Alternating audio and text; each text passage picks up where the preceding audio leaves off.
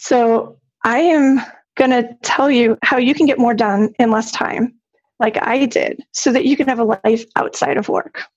How did I reduce overtime by 40%? How did I transform a group of competitive females into a high functioning team and manage to complete all of our work during work hours?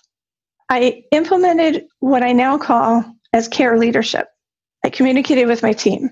I listened to my team. I reassured my team and I used empathy. I'm going to go through these components in detail now. When I say communicate, I mean communicate often, frequently, at least once a day, hopefully twice a day with each person. Honestly, tell them what you know and what you don't know. There are things that I wanted to change, but I didn't have the permission to change them, or I was fighting to get the permission. And I let my team know by telling them, honestly, this is what I want to do. And I'm going to do everything I can to make it happen.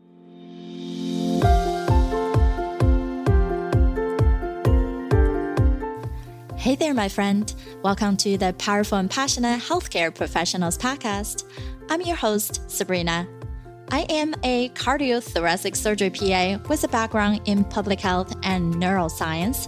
I'm also your peak performance coach. Had to say no to working extreme long hours where I was always on call and feeling exhausted, underappreciated, and undervalued, and said heck yes to a life and career that elevates my energy and passion without compromising my health and sanity. Now, I'm among the mission to support ambitious healthcare professional like you with a demanding career to become a confident leader who are living purposefully and fulfilled to truly be both a powerhouse in your career and a passionate person in life. Let's start our journey today. We have Jill Hunter. Woohoo! All right. And so Jill she is someone who throughout her career she noticed that management because increasing concern with numbers. They are tougher on all of us right? Like if you think about our performance report on the yearly basis but treating employees as replaceable as a will is wrong. And she really think about in healthcare profession leading with the same empathy that they use with patients then the number of care for ourselves will increase will elevate. So Jill showed her theory during her tenure as a director of pharmacy, and it truly can work to lead with empathy. And in order to help other people to improve their work environment in healthcare, and she found Level, her company, which is called Up Level to Lead. And she coaches healthcare professionals to show them how to lead with empathy, but not numbers. So, Jill, thank you so much for being here. Sabrina, thank you. Okay. So I want to talk about my dream job, which was becoming the director of pharmacy. So I had worked retail pharmacy, long term care pharmacy, and I had the opportunity to become a director of pharmacy in a 503B pharmacy. So this was a dream job because no more 24 hour pharmacy, no more phone calls at 11 p.m., no insurances to deal with, no patients. That's good and bad but you know what I'm talking about. And I was going to be taking over a well oiled machine, meaning they wanted me to be able to grow this business because a 503B pharmacy is new and really ramp up the volume over the next 18 months. Other people had refused to take the position because they were scared of the growth. I'm not scared of growth. I've worked in situations where we acquired pharmacies overnight. So it was not scary to me. Started my first week and it was great. But at the end of the week, I realized, you know what? Every day we left at 7 p.m. The hours were supposed to be 7:30 to 4. There's no second shift. There's no third shift. Why was the team leaving so late? So I asked someone, I asked one of my technicians, and I said, you know, were you just trying to impress me? And everyone's kind of staying late, and I know the techs are getting overtime to stay late, not the pharmacist. What's what's going on? She said, No, this is the way it's been for six months. Like, what? You've been working two to three hours of overtime a day for six months? She said, Yes. And I don't see an end to it. Like, okay, they are not ready for me to put gasoline on this fire because we will be right in burnout faster than you could say the word burnout. So I spent the next week trying to figure out what I needed to do to make this a well oiled machine, which we weren't at this point. What I figured out is that we have a group of highly competitive females. I didn't mention that all of my technicians at this point were females, and they were fighting with each other over basic resources like trying to print labels to make fill the prescriptions, you know, put on the medications. They were fighting for calculators to do calculations on what they needed to do for the next day. It was an awful environment. I'm like, I know we need to be able to ramp up volume quickly. There's got to be a way to fix this. So I did figure it out. 45 days in, I was scheduled to go on vacation for 10 days. I booked this vacation before I even knew this job existed. They allowed me to go on my vacation. And my fear was that all the progress we made in that 45 days was going to go away and that we were going to lose ground. Because at this point, instead of leaving at seven o'clock at night, we were leaving between 4.30 and 5 which i considered a win because we were getting it done and it was working i was afraid that it was more because of me being there not in an egotistical way but just that i was a catalyst to kind of make things work and without me it was going to fall apart and it really wasn't sustainable and that i hadn't impacted or changed the culture so those were my worries i went away for 10 days and i came back and they said, "Oh yeah, we left between 4 and 4:30 every day while you were gone." I thought they were lying to me. Honestly, I did until I went to do payroll and I realized that they really did punch out between 4 and 4:30. And so that was the happy ending to all of this. So I'm thinking some of you are wondering, what did I do? Yes, I have a background in operations, but that's not how I solved this problem. I solved this through leadership. Okay, so I am going to tell you how you can get more done in less time, like I did, so that you can have a life outside of work. How did I reduce overtime by 40%? How did I transform a group of competitive females into a high functioning team and manage to complete all of our work during work hours? I implemented what I now call as care leadership. I communicated with my team. I listened to my team. I reassured my team and I used empathy. I'm going to go through these components in detail now. When I say communicate, I mean communicate often, frequently, at least once a day, hopefully twice a day with each person. Honestly, tell them what you know and what you don't know. There were things that I wanted to change, but I didn't have the permission to change them, or I was fighting to get the permission. And I let my team know by telling them, honestly, this is what I want to do. And I'm going to do everything I can to make it happen they got behind me and they valued what I could do for them. And I want to say you need to communicate from the heart. You need to open yourself up and be a little vulnerable. And that is hard as a healthcare professional. We learn to compartmentalize. We learn to keep the pain away from the bad news that we're delivering to patients. The things that we do are keeping us safe, but not allowing us to connect to our employees the way that you're really going to make a difference in your business, in your personal life, and in your employees' business and personal life in their career path is to connect on a deeper level with them. And I want you to connect with each and every one of them, not just the high performing ones. The low performing ones are low performing or their numbers aren't great because they're disengaged. And whose job is it to engage them? It's yours. And I want you to do that. I want you to get to know them because they need to get to know you just a little bit. You don't have to open everything up.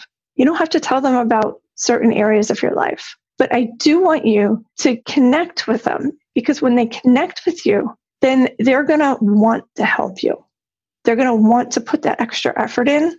Because, newsflash here is that most people are coming to work every day, they're putting in their time, and they're giving it what they call 100%. But in their heart, they know they could give a little bit more. It's your job as a leader to get that little bit more out of them, not in a manipulative way, in a good way. You really want them to dig in and to give more every day. Some of you are introverts. And I'm going to say probably 50% of you on this call are introverts. And I want to say I've put together a free guide to help you get over this. I put together 101 questions that you can download so that you can ask questions to your employees. They're broken into 10 categories. You can take one from three different categories and talk to three people in the same day and try and have a little bit of connection. And you need to get to know people and talk about the audible piece. And this is where I want you to ask that question. And then, as the gentleman has, shut up, let them talk. You, as a leader, are often giving orders. I need this, I need that, help me here, do this, thank you, whatever. But you're not always listening to what your staff is saying. So I want you to ask the questions, let them talk, keep them going, keep them engaged, but let them talk for five minutes and do that with three people. And the next day with another three people until you've gone through your whole staff. And then keep repeating it until one day you're going to have a breakthrough with someone. And then you're going to know what I'm talking about. Because when you have that breakthrough, that person's going to do so much more for you because they now feel connected to you. I also want you to listen to their concerns. Recently with COVID, it was an issue where the managers were trying to get more PPE. And we all know this is real, is that the supply chain was broken and you couldn't buy more PPE. And it was silence. And managers weren't talking to their staff saying, listen, I've placed orders. We've got five vendors. I've got POs open with all of them, and I'm waiting for a shipment to come in. We have to make do with what we have.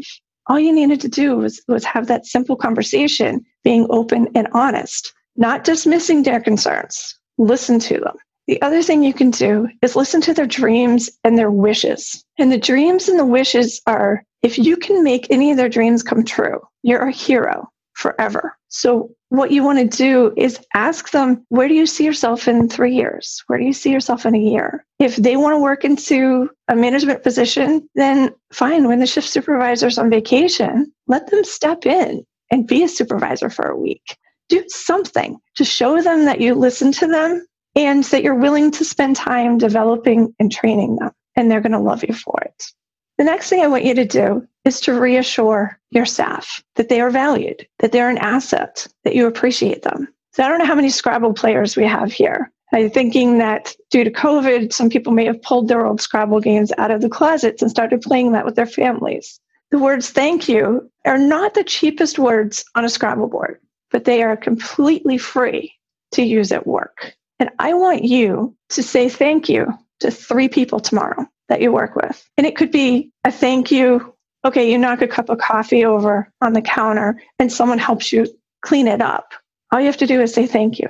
The end of the day, someone helped handle a patient who was having a meltdown because of whatever. You can say, Thank you for helping Mrs. So and so. I think she really appreciated you. And, you know, you went above and beyond to do that. Or just a simple thank you.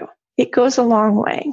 And once they realize that it's not lip service and that you really mean thank you, so you say thank you and then smile and pause, look them in the eye, and then you can walk away. Just take that extra 10 seconds, and it means so much to people. And I want you to really make sure that the people who may have been seen as bottom performers know that they are valued. Find something that they do each day that was great and try and re engage them. It's your job as a leader to give them love and to train them and help them become a better person and become a better employee. The last part of the care leadership is for empathy. And I put a picture here of someone who seems to have a split personality. And we force that on our employees all the time. We force them to choose between being a human or being an employee. And I know that almost everyone is going to choose their family first and their job second. And don't put people in that position. You need to lead with empathy. I'm going to tell you a quick story. One of my employees, when I was a director of pharmacy, came in and he said, Jill, I need to take my break with my lunch because I need to make a couple phone calls. I said, Is everything okay? He said, No, my house was broken into last night. I said, Your house? And he lives in a not great part of Boston. And I know he lives there with his daughter, who's she's in her 20s. And I said, Is your house safe today? Like, he says, Well, I need to do the police report and spend time with the police and, and go over everything. They came last night, but there's more. Like, what are you doing here? I said, You need to go home. You need to make sure your house is safe. You've talked to the insurance company, talk to the police, and come back when it's all taken care of. If you're not going to be in tomorrow, just let me know. He says, But you needed me today. I said, I don't care. I'll cover for you. I will do your job if I can't find someone else who can, because you need to take care of you first. And he came to me about a week later and he said, Jill, I cannot believe what it's like, what it was like to have you tell me it was okay to go home. He says, I've never had a boss like that. He says, it means so much to me. So what you get is loyalty. When you are empathetic with your employees, you increase the employee engagement, you decrease turnover, you increase the productivity on the team, and you make your place of work a place where everyone wants to come to work every day. So I'd love for you to come and join my Facebook group, which is Lead with Empathy. I'm on LinkedIn every day. You can reach out to my website. You can call me, text me on my, my phone there, or send me an email. And I want to say thank you for listening today. Awesome. Thanks, Jill. You know, I think it's really key that we always have to think about all of us are technically in a leadership position. If you're dealing with anybody, technically, right? If you have a small project, you're already leading because you're the one who has to gather thoughts together and be able to present to someone else. And you're a leader when you are someone who do have a team like you. And you're a leader, of course, working in an organization. But even as healthpreneurs out there, even a solopreneur, you're still a leader because you need to know how to delegate sometimes as well to hire freelancers to help you to let's say marilena mentioned a website or landing page. Build up a list for yourself. How do you even create the 101 quiz right? I dropped that link in our community as well. All these little things we need to be able to learn how to do our best, hold ourselves in the high level so we can produce for other people, but not stress ourselves thin and let other people who are really good at other things to do their job because everyone is a genius in their own self, right? So I love it. All right, my friend, how did you love this episode? Make sure to subscribe to our show so you can continue to build your positive intelligence for that beautiful mind of yours to live powerfully and passionate. I know this just the tip of the iceberg. You probably have a lot more questions on actually how do I implement those things into my own life? Well, this is the solution. Joining us inside the private Facebook group, go to facebook.com forward slash groups forward slash Powerful Passionate, where I go live weekly to answer any questions that you have and continue to put more resources for you to help you to get to that point. You can be both powerful and passionate, where you're no longer working on any mundane work and truly focusing on the things that matter. You can be both powerful and passionate, where you can overcome any mental roadblocks keeping you from success. You can be both powerful and passionate, where you feel energized from the moment you woke up to the time you go to bed. Join me, and together we can create a life where you can be both powerful and passionate.